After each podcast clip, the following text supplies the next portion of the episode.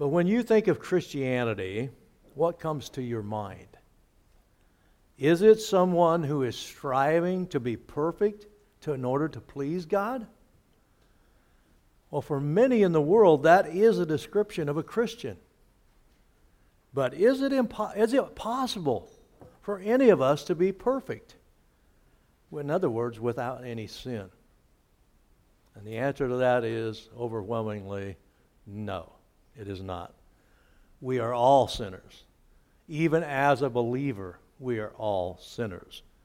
But our Creator God understands that and he still loves us. And as a result, then, we see in Romans 5 8, it says that God demonstrated his love for us, and that while we were yet sinners, Christ died for us. See, God understands, doesn't he, that we aren't perfect. That does not mean, though, that you and I still cannot be successful as a Christian. There are many characters we see in the Bible that didn't always live up to the expectations of our Lord but it didn't stop them from becoming amazing Christians. And so, as we study the life of Joseph, we need to learn not to let the external storms of our life change our faith, our hope, and our love for Christ. You know, we may suffer in this world, but our Lord Jesus Christ is never going to leave us or forsake us. Even though we may look like losers to a lot of the people in the world, there are many biblical characters as we've been studying, such as Abraham and Isaac and Jacob, who repeatedly fell short of God's expectations. And even though they did, they continued, though, to have faith in God. Joseph, however, as we're studying, is a striking example of someone who responds in trust and obedience to the will of God. And it was Joseph's own moral courage that saved the day. And in the story of Joseph this morning, we're going to see how attention now is turned to a human response in the midst of adversity for Joseph. You know, the Bible stories teach us so many life lessons, such as forgiveness and integrity, hard work. But this morning we want to dwell on trust trust. As we continue to study the life of Joseph, then we will see that he remained steadfast in his faithfulness to God, even in the severest trials of his life. And so the narratives of Joseph's life begins then to give expression to that part of the promise. This morning I, read, I labeled my message God's presence even in the storm. And the theme is trust in God's plan and the purposes for your life. Though the narratives of Joseph's life begin then to give us expression to that part of the promise that God made to Abraham. It was found in Genesis 18, verse 19, where it says, For I, speaking of God, have chosen him, so that he may command his children and his household after him to keep the way of the Lord by doing righteousness and justice, so that the Lord may bring upon Abraham what has been spoken about him. And so we'll see this morning then, Joseph is going to be a huge, large piece of the puzzle as he has now been sold to the Midianites, the slave traders, taken to Egypt, where he's been put on the slave block and purchased by Potiphar, Pharaoh's officer. Now ask yourself this morning how would you and I have reacted if we had found ourselves in a slave caravan headed to Egypt to be sold as a slave? And then think about this once you had been sold, how would you have reacted then to your new master? Well, there are many hard questions, aren't they? Those are hard questions because none of us has ever had to experience anything like that, being a slave. Unfortunately, that kind of treatment still goes on in our world today. A study was done in 2021, and it found that 50 million people were estimated to still being enduring such conditions as slaves. some form of modern slavery exists in nearly every country in the world, including ours. North Korea was the worst, along with Turkey. Well, as we continue to study Joseph's life, we're going to see that there was, and as many times there still is today, a human part that needs to be played out in fulfillment of God's plan. Ask yourself this question as we begin to study Joseph's life again this morning. Why is it that you and I seem to draw closer to God during times of trouble? And there is a lot of trouble in the world today, and you see in the churches being filled praying for Israel. Why is that? We know in our hearts, don't we, that God does not make mistakes. God is infinite in His wisdom. He always knows what's best for us. He knows the best way to bring that about in our lives. Don't we know that? Sure, we do. We know from God's Word that when God's people respond, as Joseph responded, then their ways and God's blessings will prosper for them, as we'll see this morning. Because, as John Piper states, the chief end of God is to glorify God and to enjoy Himself forever. That's a hard quote, isn't it, to wrap our arms around? But that's what he says. Sadly, though, most of us, when we see tragic events unfolding, or if we are experiencing adversity in our own lives, there's this three letter word that keeps popping out of our mouths. Why? Why, God? Why is this happening? What have I done to deserve this? And the reason we ask that, according to Jerry Bridges' book, in Trusting God, and I would, that's a great book. If you ever haven't read it, you need to read it. He says it's because we do not see any possible good for us or for the glory of God that could possibly come out of our particular adverse circumstances that we that may have come upon us or those that we love. But folks, you know the devil's the same as today as it was in Joseph's time.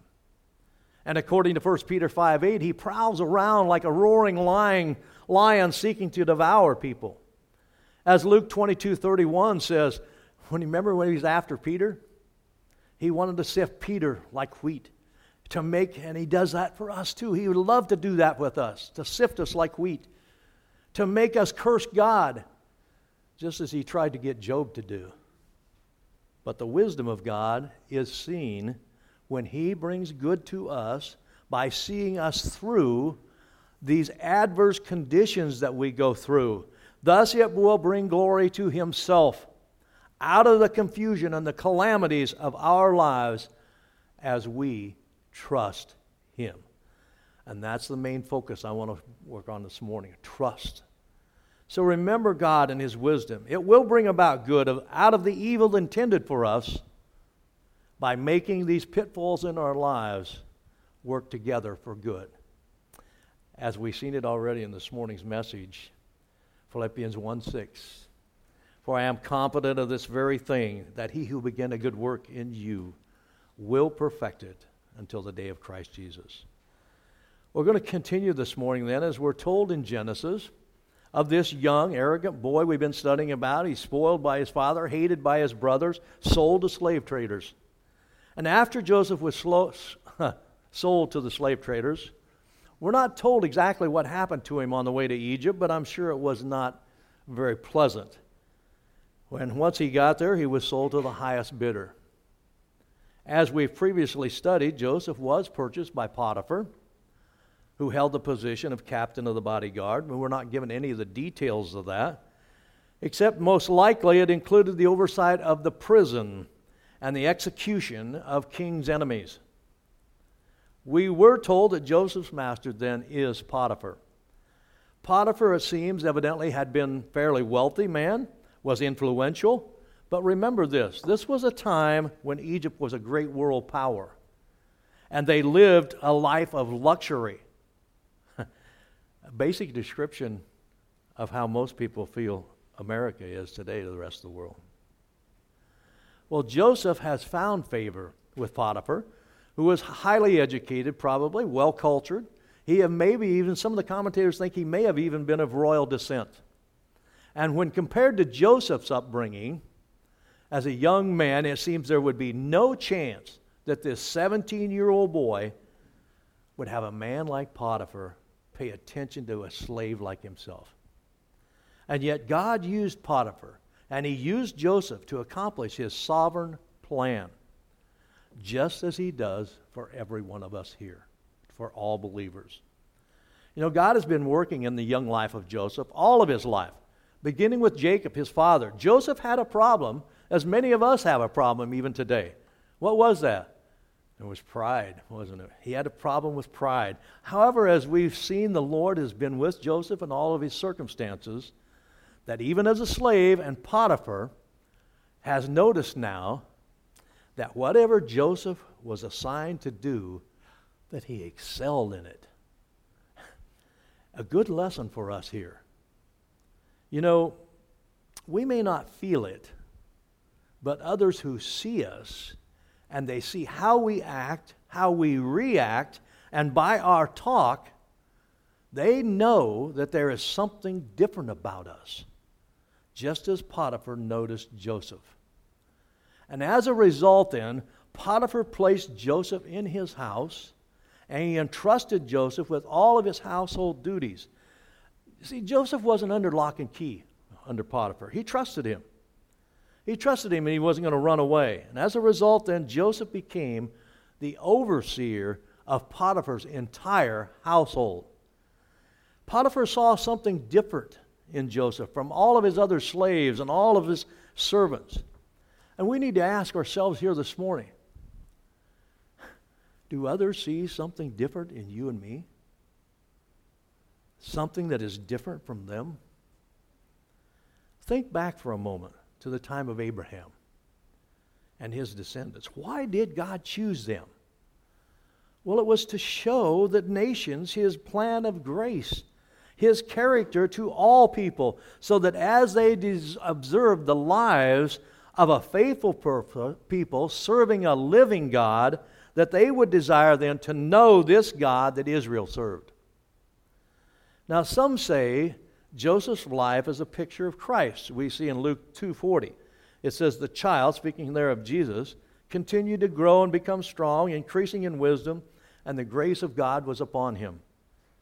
And we can kind of see that in Joseph as he's growing up, just as others should see something different in us. Remember, it should be what do they see in us? It should be Christ in us. As Galatians 2:20 says, I have been crucified with Christ. It is no longer I who live, but Christ lives in me. And the life which I now live in the flesh, I live by faith in the Son of God who loved me and gave himself up for me. Well, in these short years, Joseph has risen to a place of respect as the overseer of Potiphar's entire household. And yet, we see evil was knocking at his door. As Potiphar's wives, as Rod taught us last week, had eyes for Joseph. Now, we don't know if this was a common thing for her to do. It may have been. We don't know how old she was. We don't know if she was attractive herself. And yet, she, in any case, she lusted after Joseph. It's also interesting how the commentator Henry Morris says he thinks because Potiphar was the captain of Pharaoh's bodyguard, that most likely he would have been in charge of political executions that was ordered by the Pharaoh. Joseph appears now to have been an attractive man, well built, in his 20s. Everyone is seeing now how gifted this man is. He overachieves at everything he does. Joseph would have been a man who had turned heads, a man whom I'm sure all of the Egyptian servants were jealous of, especially because of his position over them. Potiphar's wife, hmm, well, she noticed Joseph, didn't she? And she evidently was very vocal in propositioning Joseph. It wasn't a one time thing, it was daily, trying to get Joseph to commit this sexual act with her. She was carried away with lust, attempting to get Joseph to lay with her. We must not forget also here, though, that Joseph, as Rod taught us, was also in the prime of his manhood. He was subject to every temptation that men and women have today. We also remember his situation. He had no family there. He was in a strange land, probably very lonely at this time. In spite of all that, though, Joseph, we see, demonstrated his determination to stay pure.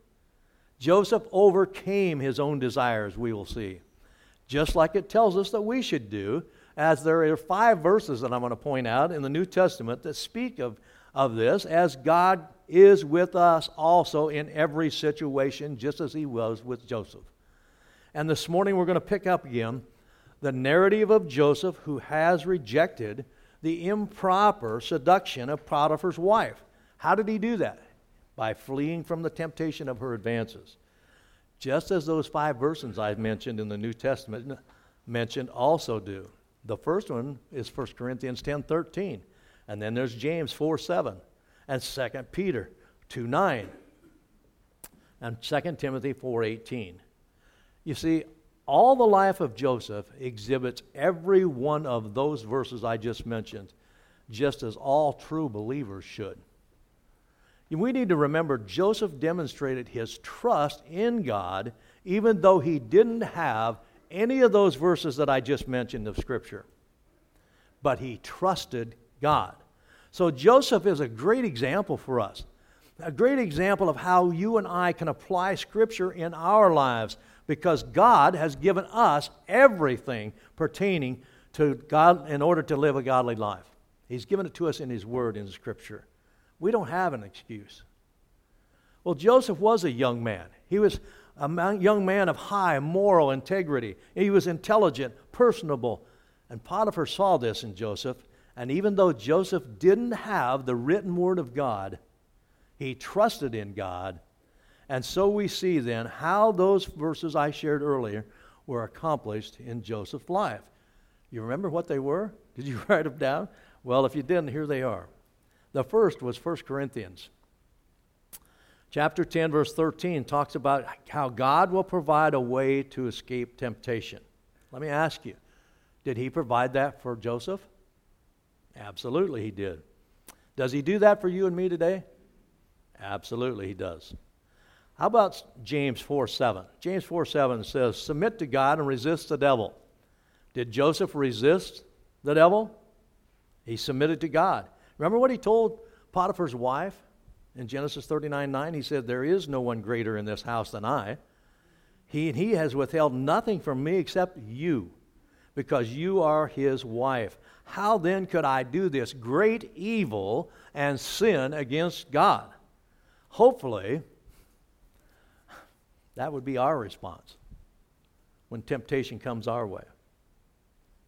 Well, our next verse was from James chapter 1, verse 12. It says, Blessed is the man who endures temptation. Joseph endured, didn't he? But the question is, are we enduring temptation? You know, I don't know what temptation might be in your life, but God does, and so do you. Well, we see next then the verse from 2 Peter 2 9. The Lord knows how to rescue the godly from trials well, for now in our study, it may seem that he didn't, but we're soon going to see that indeed he did. And he still does today, even for you and me.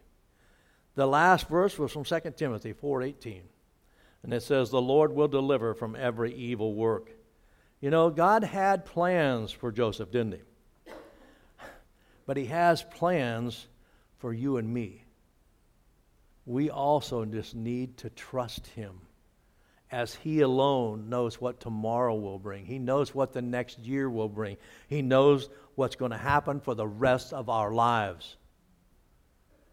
And it will continue for Joseph then in the years that follow, far down the road, as we finally see him in Genesis chapter 50, verse 20, as he says to his brothers, As for you, you meant it for evil against me, but God meant it for good in order to bring about this present result to preserve many people alive. Well, let's get back on track here now with the narrative of Joseph in the midst of his temptation. As Potiphar's wife, as Rod taught us last week, is she is relentless in seeking to have this sexual affair with Joseph. Day after day, she keeps trying to entice him. Until one day, as we were taught last week, she was entirely alone in the house with Joseph. And as I read that, I thought, hmm, I bet she planned it that way. She wanted everybody to be gone. And after Joseph once more refused her advances, what did she do? She grabbed him by his garment as Joseph fled, and he left his garment in her hand. Joseph did what every one of us should do when we're incurring temptation. As 1 Corinthians 6:18 says, we are to flee immorality, which means we recognize it then as an enemy and we go the other way with no hesitation, no compromise. The definition of that is to flee temptation means to actively avoid and escape from situations or circumstances that could potentially lead us to give in to our temptation. Or as 2 Timothy 2, verse 22 says, flee from youthful lusts Pursue righteousness, faith, love, and peace with those who call on the Lord from a pure heart. Because when you do, when we flee from temptation like that, as one commentator stated, we are not just evading sin, we are marching towards victory over sin. Joseph appears to have won that victory, didn't he? However, as Potiphar's wife, she is so frustrated, she is so angry at Joseph's refusal, she becomes revengeful. And she now has the perfect way to make him pay for rejecting her. And so this morning, as we return to this saga in Genesis 39, verses 19 to 23, we're going to see how Potiphar reacts to his wife's claim. So open your Bibles with me this morning to Genesis 39, and we're going to begin by reading just the first two verses 19 and 20 of chapter 39. Let's read it together. It says, Now when his master heard the words of his wife, which she spoke to him, saying, This is what your slave did to me, his anger burned. So Joseph's master took him and put him into the jail, the place where the king's prisoners were confined, and he was there in the jail. Well, let's discuss for a moment here then the steadfast morality of Joseph. You know, Joseph, he has been steadfast. He is avoiding her advances. He has escaped her treachery, but it seems to be for only a short time as he now has executed her plan for Joseph's destruction. And so far in this narrative of Joseph's life, we see what might have been called, you and I would have called it disaster, one right after another. Potiphar's wife, though, she's cunning and she is ruthless and she's out to seek revenge because of Joseph's refusal to submit to her desires. And it appears that she has succeeded. But let's look then at Potiphar's wife's immorality in verses 19 and 20. Think back for a moment. Remember how she laid out this plan of hers? It was like a spider building a web of lies in verses 11 through 16. In verse 14, she called all the other men of the household together is there anything wrong with that? No. She could do that. She's their boss. Second, she told them, See, he, speaking of Potiphar, has brought in a Hebrew. Well, was that true? Yes, it was true. Potiphar had purchased Joseph as a slave. Third, she says, and here's where the lies begin. She says, Her husband has brought in this slave Joseph to make sport of us. Was that true? No, it wasn't true. That was a lie. Then she says, And Joseph, he came in to me to lie with me. Was that true? No, that's another lie. And then she says, And I screamed. Was that true? Well, if she did, it was because she was probably furious with Joseph for reacting the way he did once again. And then she says that he, speaking of Joseph, after she screamed, ran leaving his garment beside her, and went outside. Well, that's partly true, isn't it? But it's mostly a lie. Joseph did flee. He did leave his garment. Why? Because she pulled it off of him. So the last part of the web of lies then was that she left Joseph's garment and she grabbed it off him. She leaves it beside her to make it look even more convincing when Potiphar came home. And so she is anxiously awaiting for her husband to come home, to tell him this lie, and to set in motion then Joseph's doom. This whole setting reminds me of a poem called The Spider and the Fly. I don't know if any of you have ever heard. How many, anybody ever heard that? Oh, yeah, awesome. I had to change it a little bit because in the poem, the, the spider's the guy, but I want the spider to be the Potiphar's wife. So here's how it goes Will you walk into my parlor? said the spider to the fly. Tis the prettiest little parlor that you ever did spy. The way into my parlor is up a winding stair, and I've many a curious things to show you when you're there. Oh, no, no, no, said the little fly. To ask me is in vain, for who goes up your winding stair can ne'er come down again. Oh, I'm sure you must be weary with soaring up so high. Will you just rest upon my little bed? said the spider to the fly. There are pretty curtains drawn around. The sheets, they're fine and they're thin. If you like to rest a while, I'll snugly tuck you in. Oh, no, no, no, said the little fly. I've often heard that said that they never, never wake up again who sleep upon your bed. Said this cunning spider to the fly, Oh, dear friend, what can I do? To prove the warm affection I've always felt for you. I have within my pantry good store of all that's nice, and you're very welcome. Won't you just please come in and take a slice? No, no, said the little fly, that cannot be. I've heard what's in your pantry, and I do not wish to see. Oh, sweet creature, said the spider, you're witty, you're wise. How handsome are your gauzy eyes, or gauzy wings, you're brilliant are your eyes. You know, I've a little looking glass upon my parlor shelf. If you'll just step in a moment, you could behold yourself. Oh, thank you, gentle one, he said, for what you're pleased to say and bidding you good morning. Now, I'll call another day. The spider turned around about, went into her den, for well she knew the silly fly would soon return again. And so she wove a subtle web in a little corner sly and set her table ready to dine upon the fly.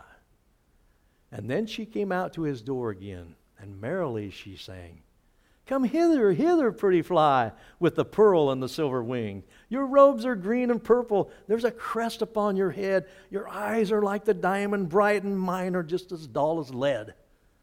And there's more to this poem, but I stop here because it changes and the fly gives in. But it wasn't so. It's a silly poem. But it reminded me of the study of Joseph. And what a reminder it is for us that when temptations come our way, that we need to be like Joseph, to close our heart, close our eyes, close our ears, and flee, and then thanking God for delivering us from evil. Well, let's look next then at Potiphar's reaction in verse 19. It says, Notice how she addresses this by saying to Potiphar, Your slave, speaking to, of Joseph, had tried to make sport of her. In other words, tried to rape her. It's as if she's trying to place, as Rod told us last week, to place the blame upon Potiphar. And she goes on saying, when she screamed, he ran, leaving his garment with her, which she now has as evidence. As Potiphar's anger, it says, burned in verse 19. And literally, in the Hebrew, that means his nose grew red. Interesting observation here. Twice now, twice we've seen how Joseph had been stripped of his garment. And twice it has led to lies concerning Joseph and his future. And when we stop for a moment and we contemplate about this, look at this. Who is the slave here anyway? Is it Joseph who loves God? Or is it Potiphar's wife who is enslaved in sinful passions? And you have to admit, she went to a lot of work, but it, it was a pretty good lie she came up with. And the evidence was believable. And so, of course, Potiphar's wife, or Potiphar believed his wife. And most likely, the lesser servants who were Egyptians would have also upheld their mistress's story against the foreigner Joseph. I mean, after all, he's nothing but a Hebrew slave. And he had been set over them, and doubtless he had held them to strict accountability in their work. And so now they're thinking, it's time we turn the tables, so to speak. There was no trial that we're told of, no plea bargaining. It usually means death. And so his work for Potiphar, it has been finished now, and Joseph is put in prison. The same was true then that is still true today, most of the time. Not always, but most of the time. Those who are unbelievers and who are committed to the world system of Satan's will stand against the people of God. There may be times in your life and in mine when, because of our faithfulness, the world will resent you, it will hate you, as Joseph is a case in point. But always remember this it's not the only example in Scripture. Remember the case of Lot in Sodom and Gomorrah? When Lot offered these homosexuals of the city his two daughters? In Genesis 19, they said, the homosexuals are saying this now, stand aside Furthermore, they said this this one came in as an alien, and already he's acting like a judge. Now we will treat you worse than them. And so they pressed hard against Lot and near to breaking the door. We also see it in the New Testament in John chapter 19 verse 12 as the false accusations against Christ suggesting that Jesus was leading a rebellion against Rome. And when you stop and think about Joseph and his attitude, he could have become like many of us today. He could have become distrusting, bitter, seeking revenge himself. No, he could have turned out also like his uncle Esau. His uncle Esau in Genesis 27 42. Remember what he was planning on doing? He wanted to kill Jacob because he took his birthright. And yet, even as all this is going on in Joseph's life, he continues to be faithful to God, faithful to his duties as Potiphar's household chief. And it seems as you read this that the odds are stacked against Joseph, that he didn't stand a chance. And maybe you're here this morning, and maybe you're going through something that it seems to you as it's hopeless, and that you don't stand a chance either of overcoming. But you know what? when that happens to us, we need to get on our knees. We need to pray and we need to trust in God even more. Because as we trust Him, as we draw even closer to God, that as His child, He will see us through whatever befalls us. He will never leave us or forsake us. You know, there have been many since Joseph's time who have gone through similar situations. They have received mercy and grace extended to them just like, remember, how about the Apostle Paul? Or how about the Apostle John in Patmos? Or John Bunyan? Or George Fox? Or Rutherford? And the list goes on and on and on of those who find favor with God and the loving kindness of the Lord was with them. And so, even though it may seem that there is no end to this, Joseph's life is riddled, it seems, with one disaster after another. We will once again see how the Lord is with Joseph. Let's continue to read that in verses 20 to 21. So Joseph's master took him and put him into the jail, the place where the king's prisoners were confined. And he was there in the jail, but the Lord was with Joseph and extended kindness to him and gave him favor in the sight of the chief jailer. We need to remember that in our passage, there is no evidence that Joseph even got to explain his side of the story because there were no trials by jury.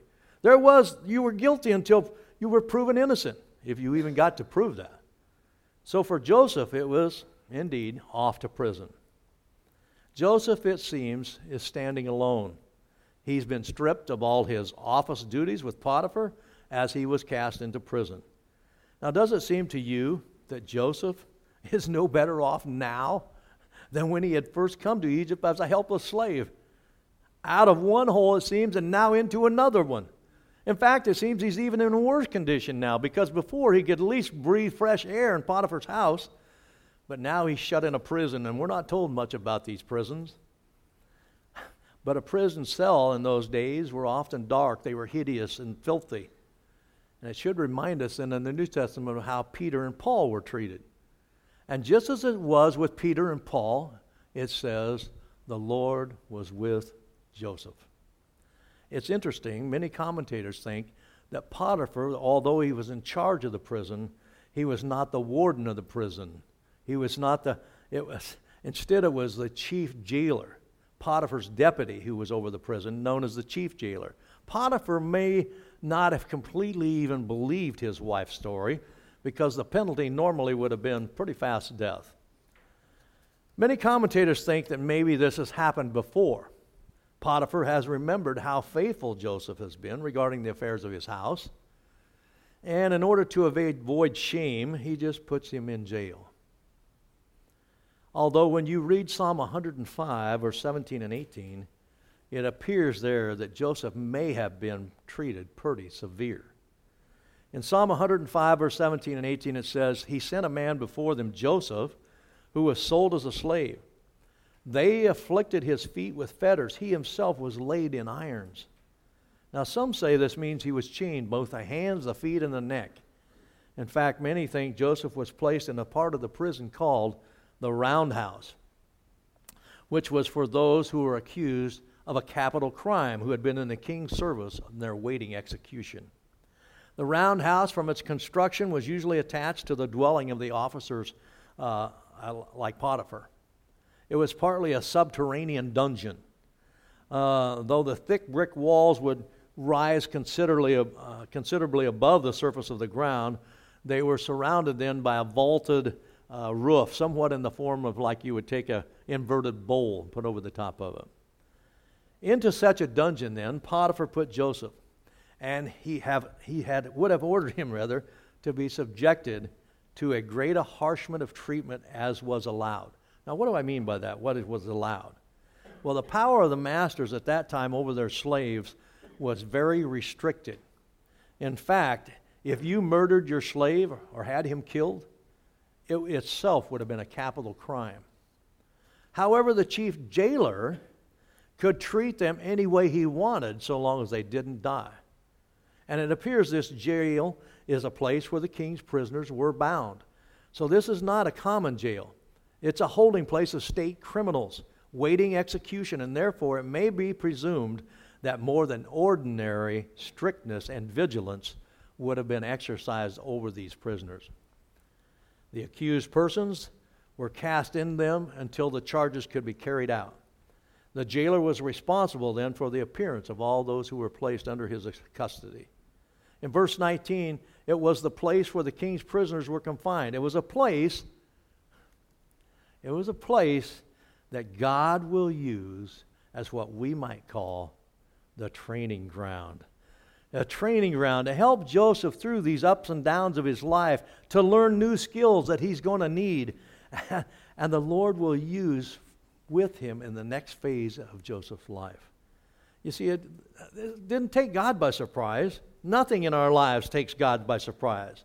So even when it seems hopeless Everything seems upside down and out of control, even for us here this morning. We need to be like Joseph. We need to be faithfully trusting God because God is faithfully in control. He's sovereign over everything. It doesn't matter where we are. Do, if we trust in His sovereignty, He will use us for His glory and His purposes wherever we are. And when we are growing in the Lord and we are focused then on the continued grace and knowledge of our Lord Jesus Christ, and we can apply it to our lives, then we begin to see how God is working out all things for His glory and our good, even in what we might think are our darkest hours. Just as God did for Joseph, even in the midst of the storm, God gives Joseph then new responsibilities, showing that even in prison, the Lord was with Joseph working. Let's read it together in verses 21 to 23. It says, But the Lord was with Joseph and extended kindness to him and gave him favor in the sight of the chief jailer. The chief jailer committed to Joseph's charge all the prisoners who were in the jail, so that whatever was done there, he was responsible for it. The chief jailer did not supervise anything under Joseph's charge because the Lord was with him, and whatever he did, the Lord made to prosper. See this chief jailer, this deputy? He's most likely heard stories about Joseph, how faithful he had been. Everything he did was good. And so Potiphar's chief deputy or the chief jailer takes advantage of this. And he allows Joseph then to be his overseer, his steward over all the prisoners. Now, we don't know how long this took or how long Joseph was even in jail. Some think it was a minimum of two years, and many think much more than that. Well, the chief jailer has allowed Joseph to be much like he was before as when he had been in charge of all of Potiphar's house. And now he has been made the chief overseer, the chief steward over all of these prisoners, meaning that Joseph is responsible for them.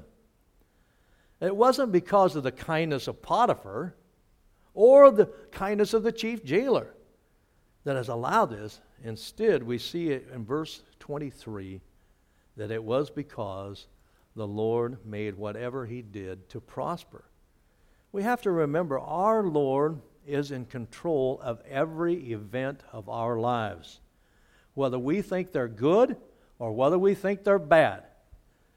Isn't it amazing, though, that when you read this story and we see how God has given us the ability to read all about Joseph and the dramatic events, the ups and downs in his life, and even as we finish this lesson this morning, the story isn't over for Joseph. It's just beginning as we see through the lens of Scripture how the hand of God was upon Joseph and is at work in his life, just the same as it is for you and me. Joseph made choices. Yes, some were good and some were bad. How about you? Do you ever made bad choices? Well, one choice was remarkable was that he chose to trust God in his life, and ultimately we saw he will forgive even his brothers you know, Joseph's life is an extraordinary one. I believe it really stands among the giants of the Bible. Joseph acted just like it says in 1 Peter chapter 2, verses 18 to 23, where it says, Servants, be submissive to your masters with all respect, not only to those who are good and gentle, but also to those who are unreasonable.